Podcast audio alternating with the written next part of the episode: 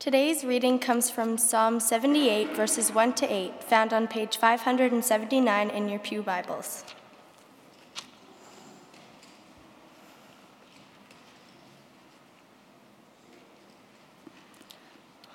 O my people, hear my teaching.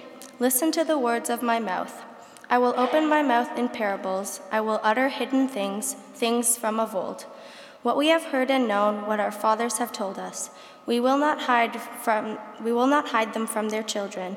We will tell the next generation the praiseworthy deeds of the Lord, his power and the wonders he has done. He decreed statutes for Jacob and established the law in Israel, which he commanded our forefathers to teach their children, so the next generation would know them, even the children yet to be born, and they in turn would tell their children. Then they would put their trust in God and would not forget his deeds, but would keep his commands. They would not be like their forefathers, a stubborn and rebellious generation, whose hearts were not loyal to God, whose spirits were not faithful to him. The word of the Lord.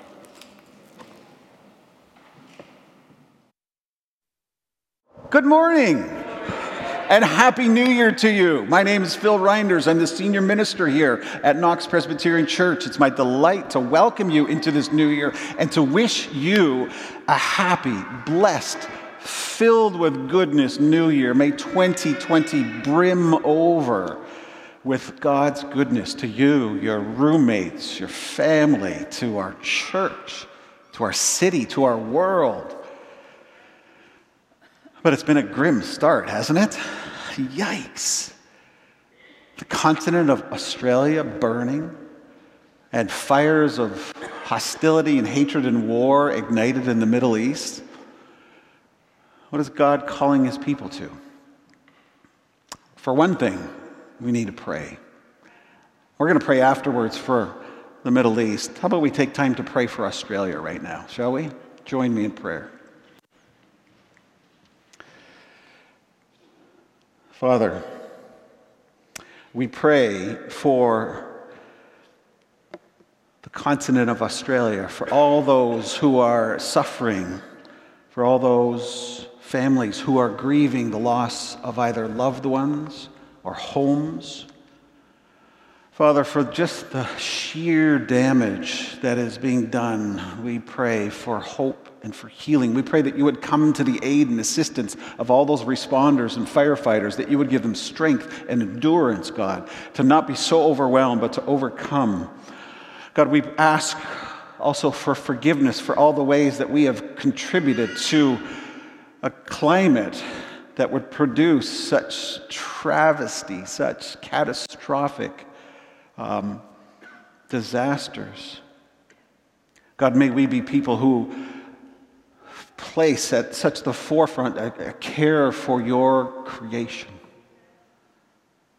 And God, we pray that one of the Psalms says that you open the heavens and pour out blessings. And we pray, God, that in some miraculous way you would open the heavens and rain down moisture upon Australia in, in radically unseasonal ways, God. Would you hydrate that continent so that you could just dampen the fires?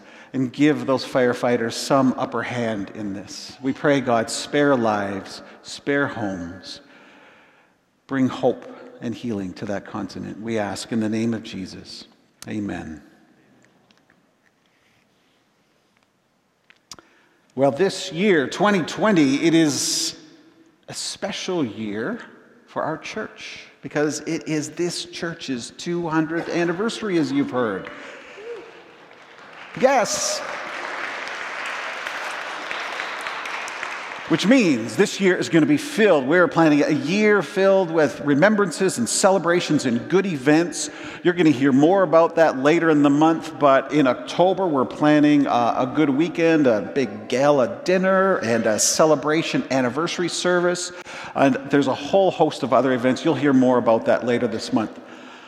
Um, but as we enter this 200th year of our church, it's, it's a good time to celebrate. It's a good time to remember. Anniversaries, right, are great times to sort of reflect, recollect, remember. Imagine what that first church of Knox was like 200 years ago. Imagine what life was like back in Toronto in 1820. Toronto actually didn't even exist then. Did you know that? Knox precedes the formation of Toronto. Is a little village called York, about 1,200 people. Um, populated York. The Confederation of Canada still yet didn't exist. That would happen 47 years later after this church started. But in 1820, Knox, wasn't called Knox then, began in the British colony of Upper Canada. Five years after the War of 1812, the war between US and Canada, which Canada won, uh, before that war, five years after that war ended, in 1820, a group of Christians formed the church we now call Knox Church. There were only two other churches in Toronto at the time, in York at the time. We are the third church established here in the city of Toronto. And under the leadership of a missionary that was sent from Ireland, Reverend James Harris, a small family of faith began to gather and to grow. And it was a church that was committed, founded on the gospel of Jesus Christ, dedicated to Jesus, to glorifying Christ. The foundations of this church are rooted right there in faithfulness to the good news. This was a church of people who had a story to tell, a gospel story. I wonder what it would be like to sit down with those first founders of this church for dinner. What would that be like? What were they like? I'm curious about where they worked in this city, what they did, how their faith intersected with their regular lives, what their families were like. And then what, what moved them? What motivated them to start this new church? And with any idea of what their beginnings, their little seeds of faith would produce and plant, and what God would do and, and take. Would they have any idea that one day they'd be in a building like this, worshiping a, a beautiful, multicultural, international congregation? Well, for the first 18 months, this little congregation met in an old schoolhouse much like many church plants today do. Knox began as a church plant, essentially. And then they built their first church building. Now, get this it was a church building that they figured could house 400 people. 400 people in a town of 1,200. They planned a church for a third of the population of Toronto. That, that, they were people of vision, right? Of faith. This is part of who we are. This is part of our story at Knox. Think of all the changes that have happened since. All the changes in technology, changes in culture and society, changes in the city, changes in our congregation, our makeup of who we are. It's going to be fun to reflect, to think back to look back on the people, the events, the ministry, the history of this church, this story. All those little memories are, are mementos. They are little chunks of history that we piece together into the story of our collective life as a church, into a mosaic of our identity. That's how we create identity through these memories, through this story we tell, this narrative we tell about ourselves. Remembering, you know, is so important to who we are, to our identity. Without memory, without these little shards of memory, these mementos of the past, we really have no sense of who we are. Think of someone who has lost their memory an amnesiac, the classic case of the amnesiac. This is someone, again, who has not lost intelligence, they have not lost consciousness, but only memory. A person who lives without some anchor of history that gives them an identity. The physician Oliver Sacks has written many books. In one of his books, with a great title, The Man Who Mistook His Wife for a Hat, um, in that, he tells the story of a variety of patients who had neurological disorders. And he tells the story of one Mr. Thompson who was diagnosed with this syndrome called Korsakoff syndrome. Now, this is a disorder in which a person loses the ability to form any new or lasting memories. And so, in response to this Korsakoff syndrome, Mr. Thompson was a man who would invent new identities and new scenarios for his life, new life scripts, almost by the minute, depending on who he would encounter. He would encounter one, and he would be Mr. Thompson, the deli shop owner, and he was going to take your order. In the next moment, person, he would be the Reverend William Thompson, ready to marry you or bury you. He had lost any sense of identity, any stable identity dissolved into this ocean of amnesia for him. Any sense of self we have, identity, it's so closely connected and formed by our memories, by remembering. And that same reality functions not just for individuals, but for a community of faith like we are.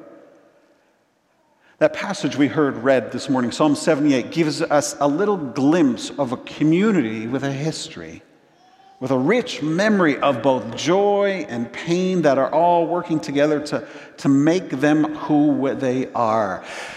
It's a community with a story to tell. It says, I will utter things, things from of old, things we have heard and know, things our ancestors have told us that have been passed along. We will not hide them from our descendants. We will tell the next generation the praiseworthy deeds of the Lord. So the next generation would know them even the children to be born. And they, in turn, would tell their children that they would put their trust in God and would not forget his deeds, but keep his commands.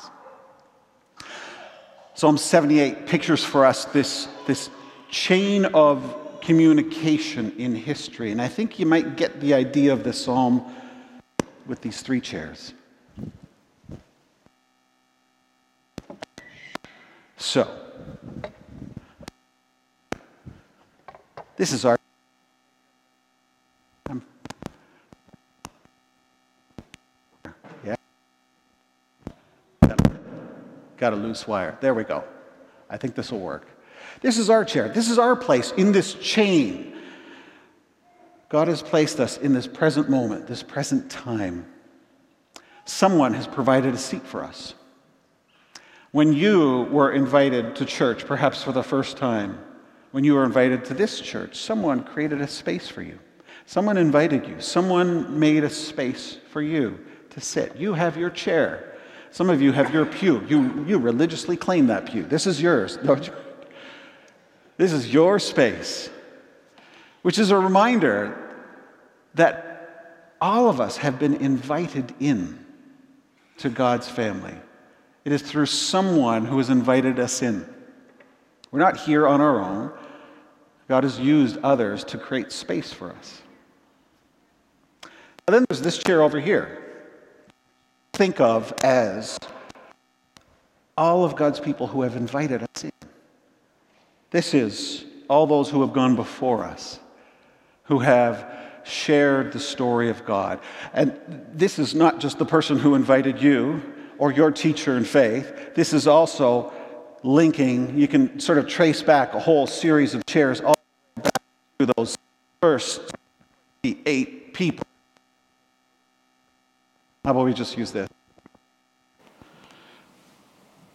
All those 28 people of Knox Church who began that church in 1820. But even beyond that, you can link it further all the way to Jesus.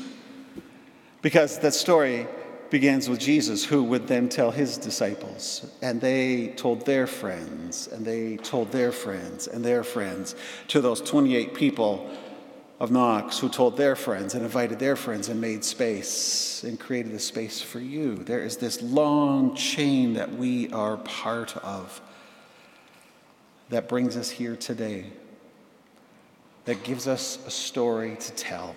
It is the good news of our great God, the creator of all things. This is the story that has been told throughout our history.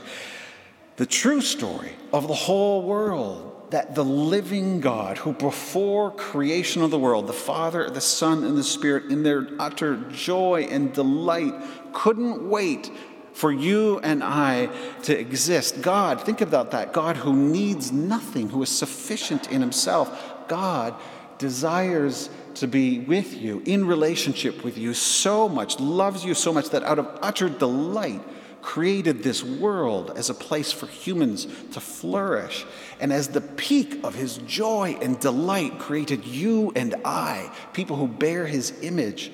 And he invites us to participate, to join with him in his work of reigning over all creation.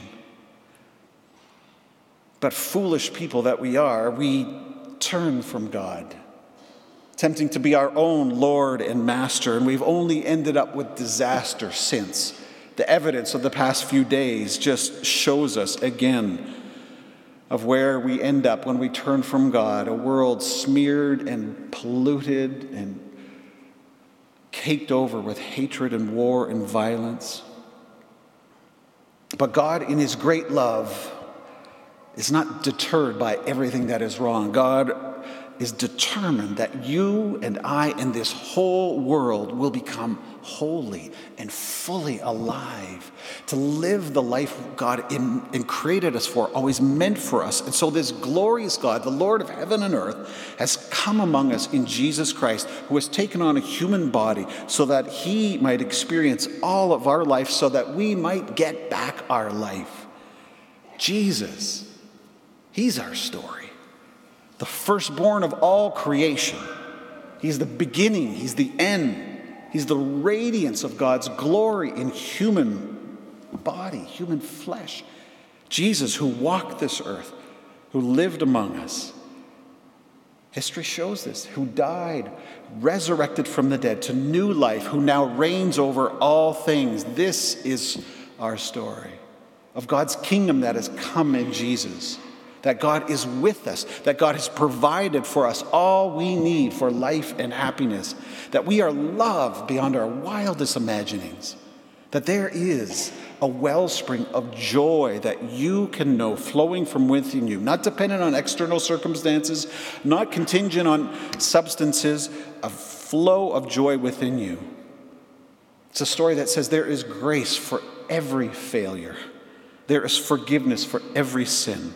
There is healing for all that is broken. And all the life, all the power of Jesus comes to you, is poured out to you and I through the Holy Spirit. That is the power for us to be like Christ in this world, to do the things that Jesus did. This is our story. And you're here because someone passed that story on to you. Which brings us to this chair on the left. The psalmist says, We will tell the next generation the praiseworthy deeds of the Lord, his power, the wonders he has done, so that they would then put their trust in God. It's talking about people still to come. A next generation of God's people. That's what this third chair here is for.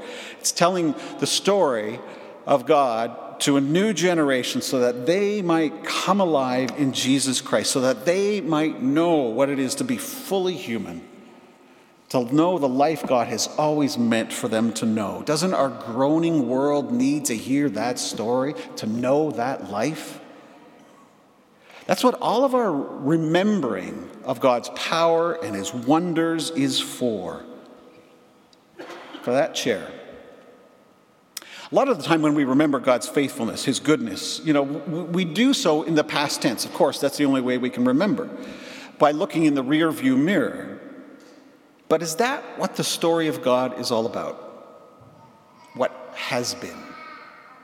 Is that it? What has been? When you think of God's presence, God's grace, His faithfulness, ask yourself this is it all just meant for sort of warm nostalgia for a sense of the good old days. Oh, remember what God did in the past. Back then, those were the good times, right? That's when we really experienced God. No. It is meant to propel us forward into the future. Remembering the story of God's goodness and power is meant to feed your faith for today, for tomorrow so that when you wake up and you face whatever challenge it is in that new day, you know you can expect God's presence, His grace, His love, His forgiveness, His mercy. It is going to be there waiting for you. He has showed up faithfully in the past, so that means you are not going to be the first person God fails to keep His promises to. The story of God, remembering this story, his faithfulness, his goodness, moves us into the future with such confidence so that we can know that no matter what might come, no matter what, we cannot lose that presence of God. We cannot lose the love of God in Christ.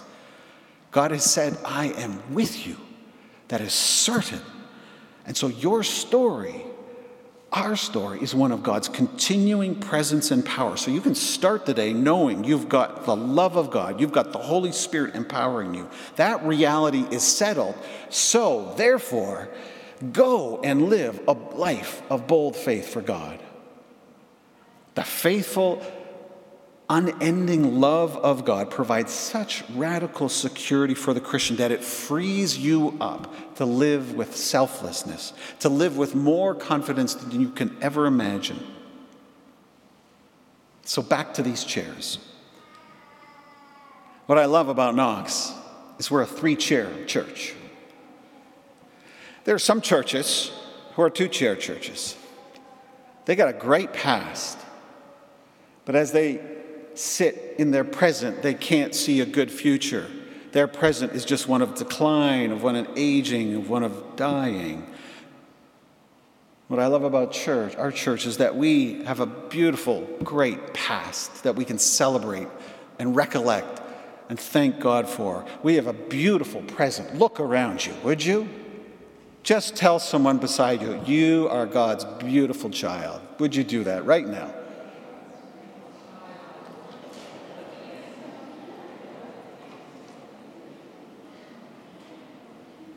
We've got a great past. We have a beautiful present. We've got a better future, too. We get to take this legacy, this story God has been writing through Knox, here at Knox, and we are called now to tell this next generation, to anyone who sits on that chair. That's why we're here. We are this Jesus centered, Jesus loving, Jesus captivated church with a thoughtful face right? With, that loves the life of the mind because God has planted us across from the University of Toronto. And so we want to help people love Jesus with their minds. We have this deep call to live a holy life of devo- devotion in all of our workplaces because we're in the middle of the city. Work is our life, and Jesus has such an impact on those places. We're a church that cares about our world and our culture, a place where women and men together equally serve because they're equally gifted by the Spirit, where we care about justice and compassion, about personal holiness, about joyful servanthood, where we are shaped by the Scriptures, inspired by God, empowered by the serv- uh, Spirit to a life of service. This is the place where, like Jesus, we are part of feeding the hungry caring for the homeless, loving the lonely, healing the broken, spreading the gospel all around. We, friends, are a people who tell the next generation the praiseworthy deeds of God. That's what this church has been doing for 200 years, looking to that next chair, passing on the story of God that has been passed on to us. You have a story to tell. Every one of you here a personal testimony to the difference Jesus Christ has made in your life. And it doesn't have to be these massively spectacular type of testimonies you've heard. You don't need to have had a meth lab in your garage to have a story to tell. You don't need to have been saved from a life of depravity and addiction to have a story to tell. But you do have an experience of God to tell of how you have experienced the mercy and love of God in Jesus Christ, the joy and the forgiveness that comes through his kingdom. Be open about that. Be open also about your struggles to grow. Be transparent about how repentance has worked in your life, but you have a story to tell. And as we start this 200th year of our church's life, I want to remind you of something and I want to ask of you something remind you of this that the story of God's grace and power did not get handed to me or you by accident. Right? It happened because a group of people made a decision. A group of people 200 years ago and a whole community before that said, We will work, we will pray, we will serve, we will dream God's dreams, we will hold God's vision in our heart, we will give, we will sacrifice, we will persevere, we will tell the story of God with our mouths and with our lives. What makes a church great is when people care more about that chair there than about that chair or that chair. Right? When they care more about telling that next generation the good legacy of what God has done in the past. This is our call, friends. This is our torch to carry. This is our church. So I want to ask you something. I want to ask for your help. Will you do for that next generation what the previous generations have done for us.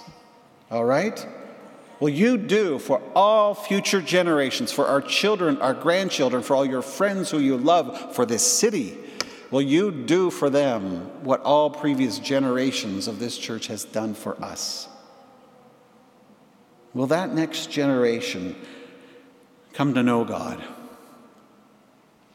The 200 years, we remember a beautiful story of what God has done through us. During this year of remembering, I want us to keep that chair of that next generation always in mind. Maybe we got to have that chair sitting up there all the time for us. Are we, as a church that has been so richly blessed, we have, as a church that have been so richly blessed by God, are we going to be part of a movement to press against the sweeping tide of secularism in this city and unleash the story of Jesus? A story of love, of matchless grace, of justice and compassion. The story of the living, resurrected Jesus Christ, so that it will sweep once more over the whole GTA. Will we be part of a movement that tells our children, our grandchildren, our colleagues, and our classmates, our friends, and from there to all those around the world, the story of Jesus? Are you going to be part of that?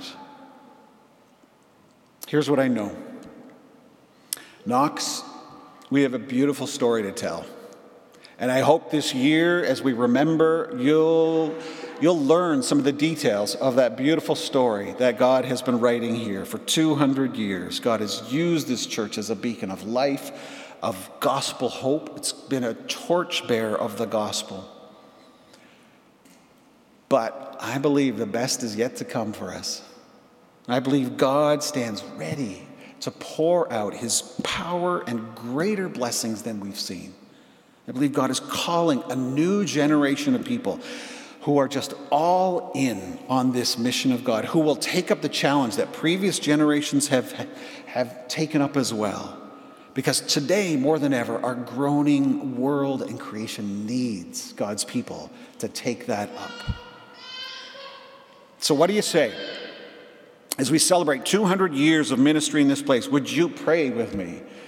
And work with me for a flourishing future of faith. Would you join telling the next generation so that they would put their trust in God? Let's pray.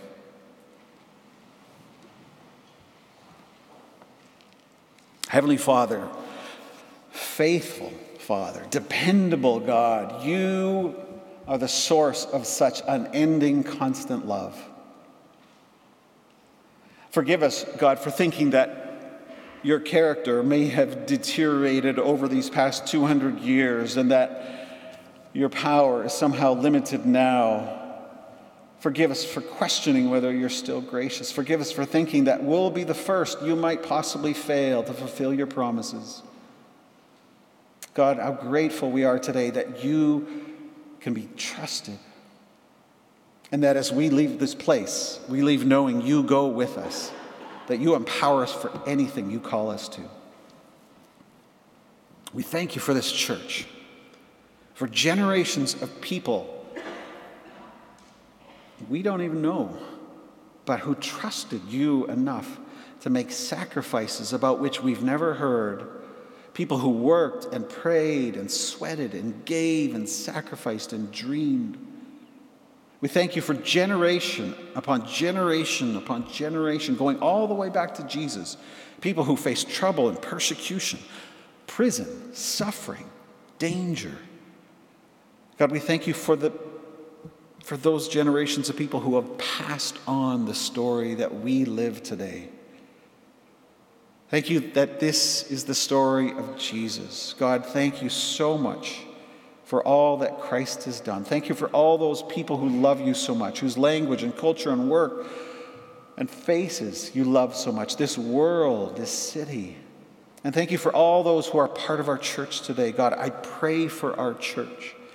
As we enter the, into this year of 200 anniversary, God, I pray that you would pour out your Holy Spirit in a fresh new way. Pour out your power among us. Pour out a, a spirit of devotion to Jesus Christ, of joyful, wholehearted commitment. I pray, God, that through that, we would see a movement of your spirit across the GTA like we have never seen before. Do it, God. You have done it in the past. We've heard of your fame, we've heard of your glory, and our prayer is do it again, God, in our time. In Jesus' name we pray. Amen. Amen.